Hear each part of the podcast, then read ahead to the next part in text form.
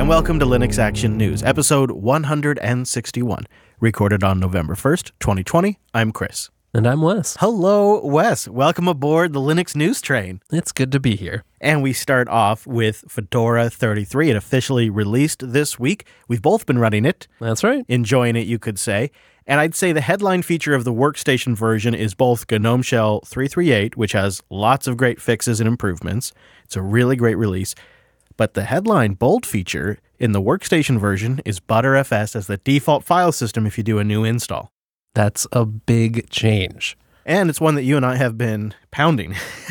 You can say that again. I mean, really, I've thrown, I've thrown uh, several machines post release, and we also threw some machines at it for the beta test, and then we got a bunch of the Linux Unplugged audience to do some beta testing on it too. So we really put the Btrfs through its paces. I mean, tried to break it. I managed to kind of screw my system up once in all of it. Yeah, that's pretty impressive. It really is. You know, I installed this thing probably a dozen times by now, Fedora 33. I wouldn't have known anything was different. It, it just worked like normal. The uh, and I suppose maybe that's that's really the the the nice thing is it seems like it really hasn't been very disruptive for such a significant change under the hood. We we really have not gotten any reports of massive failures or. Yeah, I think that's definitely a sign of a successful deployment. I reached out to uh, Matt DM, the uh, project leader, and I asked him just how's it going after the release. Yeah. You know, are you pulling your hair out, that kind of stuff? And he said actually everything's going really well. Lots of praise and positive reports. They believe this was one of the most heavily participated in betas that they've seen with Fedora. And they hope that translates to post release enthusiasm. We don't know yet, but they hope it, re- it translates to people getting excited and downloading it. It is a pretty great release. He also mentioned that there is a secure boot issue that is lingering in the future, which we'll tell you about more soon. And that may require the Fedora project to respin the Fedora 33 releases in February, but they'll communicate about that. It's something they've been working on. It's something Canonical's working on. It's a known issue, but it's going to be problematic in the wild for some people. And Matt wanted to raise our attention. Yeah, this is all from that boot hole vulnerability, a problem with Grub 2. Because of Secure Boot, Grub 2 was patched, but you also got to update with a new signature because all the old vulnerable Grub 2s, they still have valid signatures and you can use them with Secure Boot. And until you revoke that, well, you're not really fixing the problem. Yeah, that's a problem. That means a lot of systems that have the old signatures won't be able to boot. Hence, why we'll have to potentially spin new media. And then, of course, they should have the fix baked into Fedora 34. I will say, I am glad that they're working on this, that someone out there is keeping track. Yeah, yeah, it does sound like they're on top of it. Now, we also have um, a new edition, a new and official edition, starting with the 33 release series. Fedora IoT has been promoted to an official edition. Really not sure if this is big news or just some news, but I think it will make Fedora IoT a little more prominent. I mean, hey, we're talking about it, and it is now an official edition alongside alongside Workstation and Server. You know, we went and looked it up. We're like, okay, who were they targeting this at? And they do address that uh, both in their documentation and in some talks that are on YouTube. And it seems to be they're really targeting this at just developers who already exist in the Fedora ecosystem and they want to have an official answer with the IoT version. And there seems to be some interesting bits to this. Yeah, right. And maybe the story is you already like Fedora, you deploy it elsewhere in your ecosystem or your stack, and now, well, you have the ability to target IoT. And there's aspects of Fedora IoT that that make it more appealing to Internet of Things devices that have perhaps a consumer deployment where they need updates to be really robust and easy and also revertible. Exactly. And yep, Fedora IoT definitely has that. You know, things like immutability and, and image based deployments where you've tested your image all the way, you know that it's good, and then you roll it out. Fedora IoT does that with things like rpm-ostree, which is sort of the hybrid image slash packaging system. It also means updates are atomic and easy to roll back. So even though, yeah, you've tested your image, you also have some good capabilities in the field if something does go wrong. Yeah. And uh, while, you know, we, I don't know how many people are really going to use this in production today, I could see someone wanting to target some hardware that they release in a couple of years. It might make a lot of sense to build on Fedora today. That will be the future of the ecosystem. We've certainly seen that. Well, a RISC V future got a little bit closer this week when SiFive unveiled their plans for a Linux PC with a RISC V processor at the heart of it. Yeah, this is interesting. It's got a mini ITX motherboard with a standard ATX power connector. So, hey, I've got plenty of those laying around. 8 gigs of DDR4 RAM and 32 megs of QSPI flash memory to boot. It's also got a gigabit Ethernet port and USB 3.2 connectors. There's also a PCIe 3.0 X8 slot. Oh, yeah. Really? So you could put something like a graphics card, FPGA, Like a real PCI card in like there. Like a real PCI card. Yeah, that's pretty neat. That's and kind of exciting. there's an M.2 connector. So, you know, maybe you've got an SSD you want to slide in. Yeah, or Wi-Fi or Bluetooth dongle could go in there too. Totally. Um, yeah, this sounds really, really promising, but I don't think it means you're gonna get a Linux PC in 2021 powered by a RISC-V processor. You gotta you gotta set your expectations accordingly. This is a developer's tool. This is not going to result in a laptop yet or anything like that. James Prior from SiFive was interviewed by Wendell on Level1Techs, and he touched on the goals of the RISC-V machine. Here's a clip of that. The intent here is not to go after PC market share. We're not trying to build a laptop or a PC for watching videos or doing email. What we're trying to do is enable Linux developers to build new kernels, new drivers, new everything that they want to build or real-time OS that they can use in you know their company's strategic use of RISC-V. We're really focusing on the professional developer um, for our partners and that's uh, the, the main focus here is just to really kickstart the ecosystem, kind of like how Microchip have done with their PolarFire SoC Icicle kit. That's a great board for building uh, prototype applications because you've got So what has been released here is a really fast native RISC-V development platform with serious options. And if you go to the RISC-V site, we'll have a link in the show notes. They have this really cool chip configurator. Have you played with this? Oh, man, this is so neat. Yeah, it's like building your very own custom chip right here on their website. You go through the customization, you can add on machine learning capabilities, you can take the slider from one core to six cores. You can say, yes, I would like to have a supervisor mode, a user mode, and machine mode. And then you go through each component, how you want the memory to work, the ports available, the security features, the debug interface. And then you design something for test. You have a power management section you work through.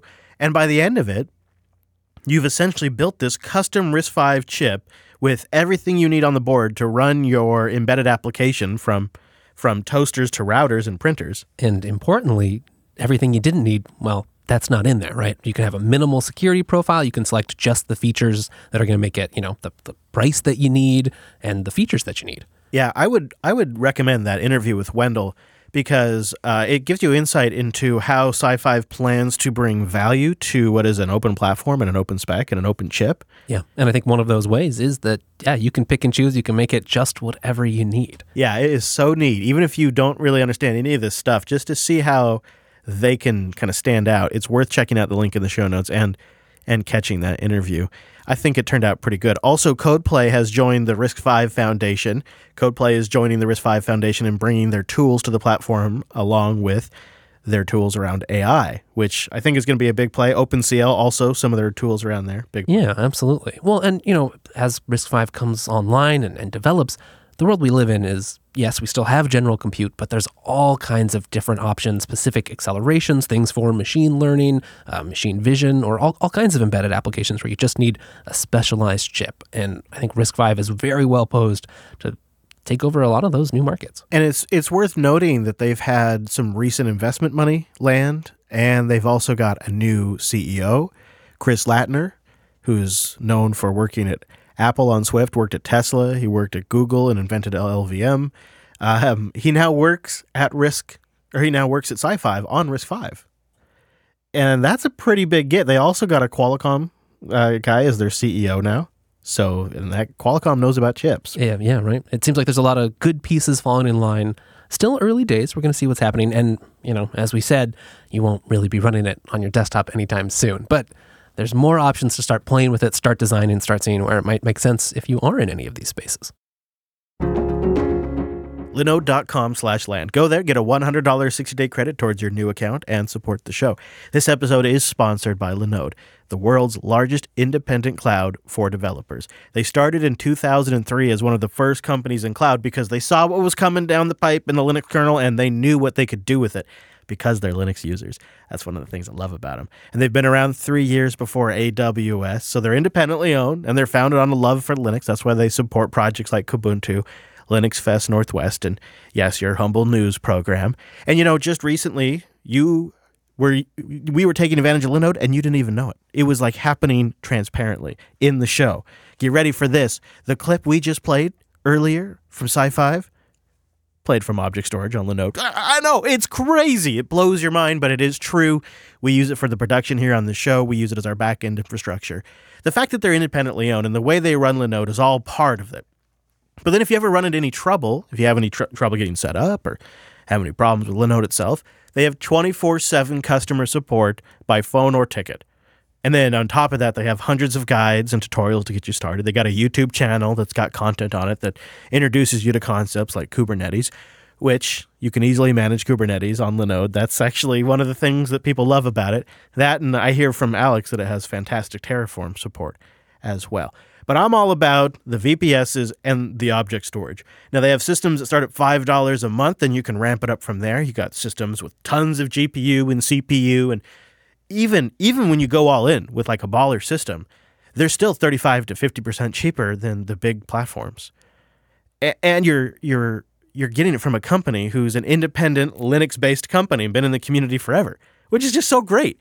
So I but I talk about their object storage. What is it? If you don't know, object storage is an easy way for you to store and access data without the need for a front-end server. You can upload something to their cloud object storage, generate a URL and share it if you like or set up a static website and have it load crazy fast. Really, they're just dedicated to offering the best virtualized cloud computing as well. So between all of their services, at the end of it, the core of it is that if it runs on Linux, it runs on Linode. And if you go to linode.com slash coder, you get a $100 60-day credit towards your new account. And you support the show. You let them know you heard about it here. That's linode.com slash LAN. Thanks to Linode for sponsoring Linux Action News, and thanks to everyone who supports the show by visiting linode.com slash LAN. It's about to get a lot simpler to install Ubuntu on WSL too. At least if you like the command line. Yeah, you could just say Ubuntu is going to be the default now. On the command line, if you do wsl.exe space dash dash install, when that begins the process, it will finish now by downloading and installing Ubuntu, which I think this is huge for Canonical. And um, it was theirs to announce. Canonical led with the story on their company blog, and it's it's coming right. It's not shipping today in Ubuntu, or it's not shipping today in Windows, I should say, but it's coming with uh, preview builds. You'll be able to get it, and uh, then later on they'll backport it to older versions of Windows as well, so you don't actually have to be on the latest and greatest eventually Oh, once it's out there. Yeah, That is easy. You know, I'm pretty glad that I don't have to mess up with PowerShell commands anymore or dig through trying to find the right Windows feature to enable because that's just not how I'm used to using computers. And when I am on Windows, the quickest I can get Linux set up in there, the better.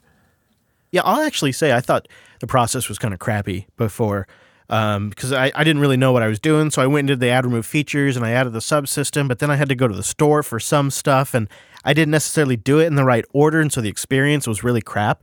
Like, so I thought if I just went to the store and I tried to install Ubuntu, it would say, in order to install this, you need the subsystem. That would make sense. So I, I ended up taking multiple trips to the Microsoft store to complete this one task, and I really did just want Ubuntu.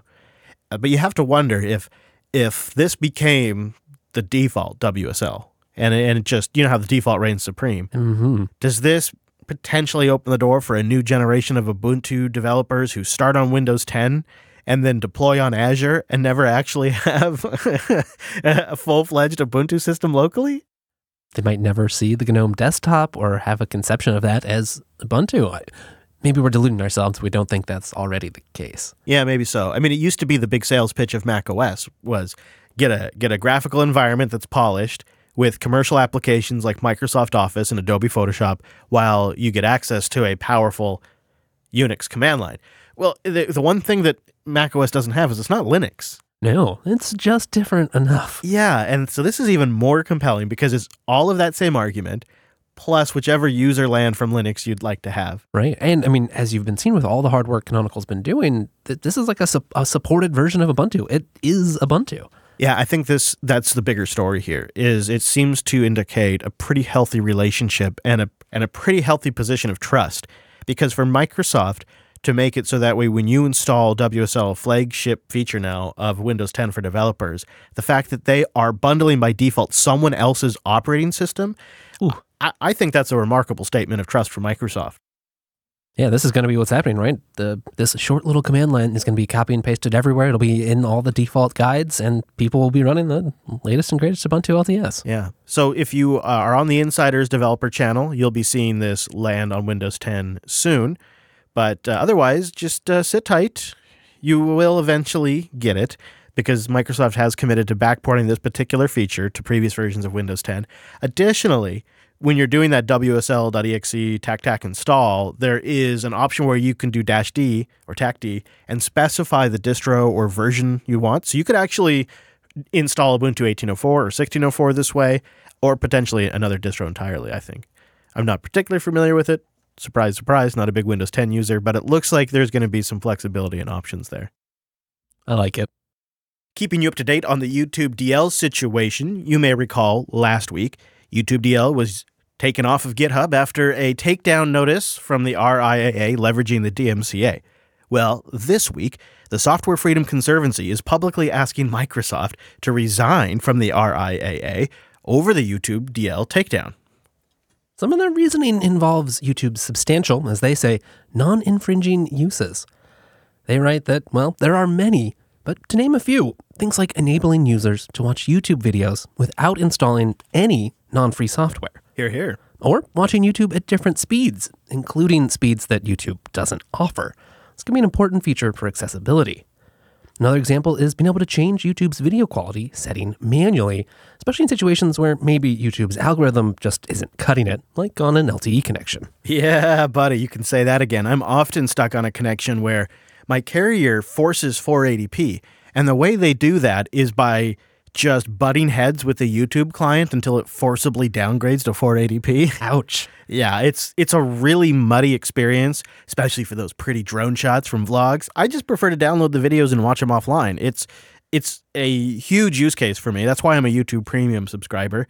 But additionally, and the Software Conservancy points this out as well, there's a lot of journalistic reasons to have something like a tool like YouTube DL, including just being able to fact check easier, uh, video analysis, which comes in all the time.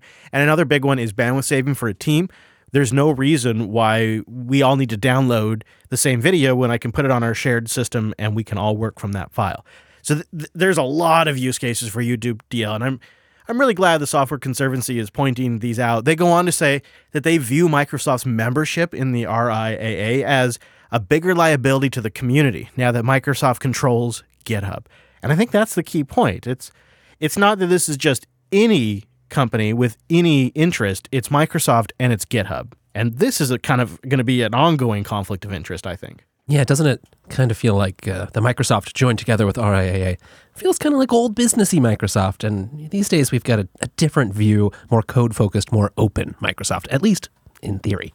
And the reality is, is pretty much anyone in in any kind of capacity that's dealt with the music industry ends up in the RIAA. So Microsoft selling uh, music tracks. I mean, it's I, I understand why they're in it, but it does seem to be a a nasty conflict of interest, and this is going to come at a time where it appears the RIAA is really ramping up their approach and their attempt to take down YouTube ripping platforms. Uh, Torrent Freak has been following this issue pretty closely for a while, and they had a post on October 29th. The RIAA is ramping up the pressure on a wide range of platforms allegedly involved in music piracy. Two DMCA takedown subpoenas obtained against Cloudflare and Namecheap require that the companies hand over all information they hold on more than 40 torrent sites, streaming portals, and YouTube ripping services. Now, if you're not familiar, a DMCA subpoena is just one tool in the toolbox the RIAA has here, uh, but it's pretty handy because it's easily obtained from a U.S. court without much oversight needed from a judge. And it can be served on various companies, requiring them to hand over information on their allegedly infringing clients. When it comes to these DMCA subpoenas, well, aiming them at Cloudflare is a popular choice. The company not only has access to the customer information handed over as part of the sign up process, but in some instances, it's right in front and can identify the true server locations or IP addresses of the pirate site servers behind them. And you can see how this would be a popular um, destination, like at Namecheap too. You go after you go after their domain registration and perhaps even their hosting there. And Namecheap and Cloudflare are legally required to comply with these. No choice. So this is going to be more of a thing, and I, I really kind of worry worry about Microsoft's conflict of interest there, especially as the RIA feels like they need to take this on. However, it doesn't appear to be all bad news. On October 26, one of the YouTube DL developers tweeted a screenshot where it seems that Nat Friedman, the uh, CEO of GitHub, came in to their IRC, found them, and opened a dialogue with the developers on what steps need to be taken to get their GitHub project relisted and back online. Yeah, isn't that interesting? The users there asked, you know, okay, well, what might need to happen? And we'd previously discussed the issues around linking to some copyrighted material over on YouTube, right? Okay, in the test, there were some test cases and examples in the README chain, like, yeah, here, pointed at a video, even if the whole file wasn't technically downloaded. That would need to be removed. But also, Nat notes some stuff about a rolling cipher circumvention and suggests that too would have to come out. Uh oh. Okay, so can you tell me a little bit about this rolling cipher circumvention code? Something tells me that's kind of critical to how YouTube DL works. Yeah, and this is part of the DMCA where, you know, you can get in trouble for trying to break controlled access to things. What's going on here is, well, when you go to a YouTube page, the publicly accessible version, you also have to go figure out what the actual link to the file that is going to get played is. And Google's got some code to do that. So it's a public URL for that, say, MP4 file on the back end, but they obscure it from the client. Exactly. And YouTube DL, of course, has to have code to take the public URL, the main one that you go to actually watch the video, and then determine the real URL for the file hosted. Even though, as you say, once you have the URL, there's no controls on it, you can just download it. So this rolling cipher circumvention code figures out what the private URL is from the public URL of a YouTube video. Exactly. Still all operating on public stuff. They've just figured out what Google's doing to go, you know, track from the original stuff to the secret, quote unquote, secret stuff behind. And this kind of explains why sometimes you need to update YouTube DL for it to work, right? Because yeah, probably something exactly. in this area has changed. Yeah. You know, as YouTube changes things, updates the cipher, tweaks things here or there, YouTube DL has to keep up. Now, we should say, right, YouTube DL does download from a whole bunch of stuff that isn't YouTube. Very handy, but it's right in the name. It's one of its major use cases. So, yes, they might get their GitHub repo back, but will it be the full working system? Right. You could see a situation where, okay, they clean up the docs, they get the music video links out of there, and then they post a version up on GitHub that doesn't have this rolling cipher circumvention code that you have to then go get separately. And from like a Linux user's perspective, there'd probably be the YouTube DL package and then the YouTube DL cipher package. Reminds me of the days of codecs, really. Yeah, YouTube DL dash YouTube again. I don't know. a, I mean, you could see something like that. Although, yeah, from a project, they have to be looking at this, going, ah, maybe we'll just self-host. Screw this. This is just not going to work for us. I, I don't know. There's pros and cons to that. We discussed that further in Linux Unplugged, so I'll leave that conversation there. But I, I hope someone on that development team has at least gotten some legal advice because this is getting, when you look at what the RIA is up to and you look at the complications here and the fact that this rolling cipher circumvention code appears to be part of the issue, that's where I start to think uh, this project needs some legal consulting. Yeah, I mean, this issue's not going any. This issue's not going away anytime soon. I'm right. afraid. Right now, all that said, there is a brand new, fresh version of YouTube DL out. So go go, go get your updates if you can. It'll probably be packaged soon. That's good to see. Yeah, easiest place is just their homepage, youtube-dl.org. We were looking at the story on Hacker News, and the top comment on Hacker News is, quote, I'd never heard of YouTube DL prior to this whole saga, but I used it for the first time yesterday, and it works great. I should be thanking the RIA for cluing me in. if that isn't a perfect example of the Streisand effect right there. It really is. And kudos to the YouTube DL project, tool I use all the time. Well, that does bring us to the end of this week's Linux Action News, but go to linuxactionnews.com slash subscribe for all the ways to get new episodes. And linuxactionnews.com slash contact for ways to get in touch. And if you haven't done this already, why not get the All Shows feed? You can find that in your podcast catcher. Just search for All Jupiter Broadcasting Shows, or there's a link on our website. We'll be back next Monday with our weekly take on the latest Linux and open source news. Thanks for joining us, and we will see you next week.